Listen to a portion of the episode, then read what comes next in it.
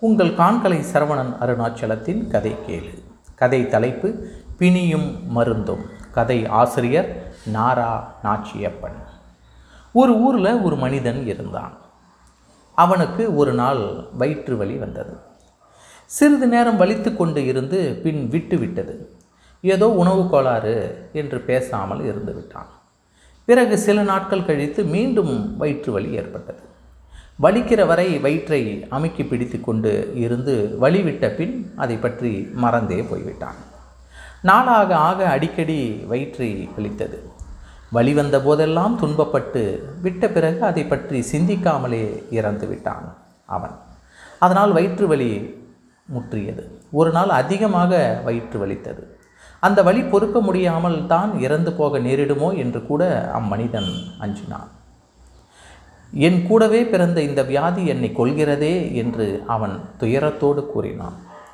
அன்று நாள் முழுவதும் வயிற்று வலித்து கொண்டே இருந்தபடியால் அவன் எவ்வாறேனும் வயிற்று வலியை நிறுத்திவிட வேண்டும் என்று ஒரு மருத்துவன் வீட்டுக்கு சென்றான். மருத்துவன் அவன் உடலை பார்த்தான். வயிற்றை அமுக்கி பார்த்தான். பின் பல கேள்விகள் கேட்டான். கடைசியில் அவன் இவ்வயிற்று வலியை தீர்க்கக்கூடிய மருந்து ஒன்றே ஒன்றுதான். பரம்பு மலையில் உள்ள ஒரு மூலிகையை கொண்டு வந்து அரைத்து கொடுத்தால் வயிற்று வலி நின்றுவிடும் என்றான். ஐயா என்ன செலவு வந்தாலும் சரி அம்மூலிகையை கொண்டு வந்து என் வயிற்று வலியை நிறுத்துங்கள் என்று கெஞ்சினான் அம்மனிதன். மருத்துவன் அன்றே பரம்பு மலைக்கு புறப்பட்டு சென்று அம்மருந்து மூலிகையை தேடி கண்டுபிடித்து கொண்டு வந்தான். அதை அரைத்து கொடுத்தவுடன் அந்த மனிதனினுடைய வயிற்று வலி நின்றுவிட்டது.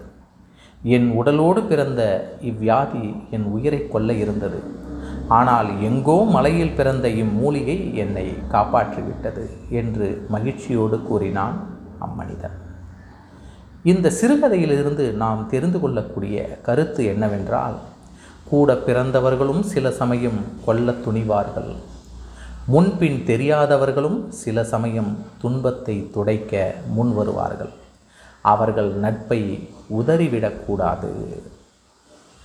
கூட பிறந்தவர்களும் சில சமயம் கொல்ல துணிவார்கள்.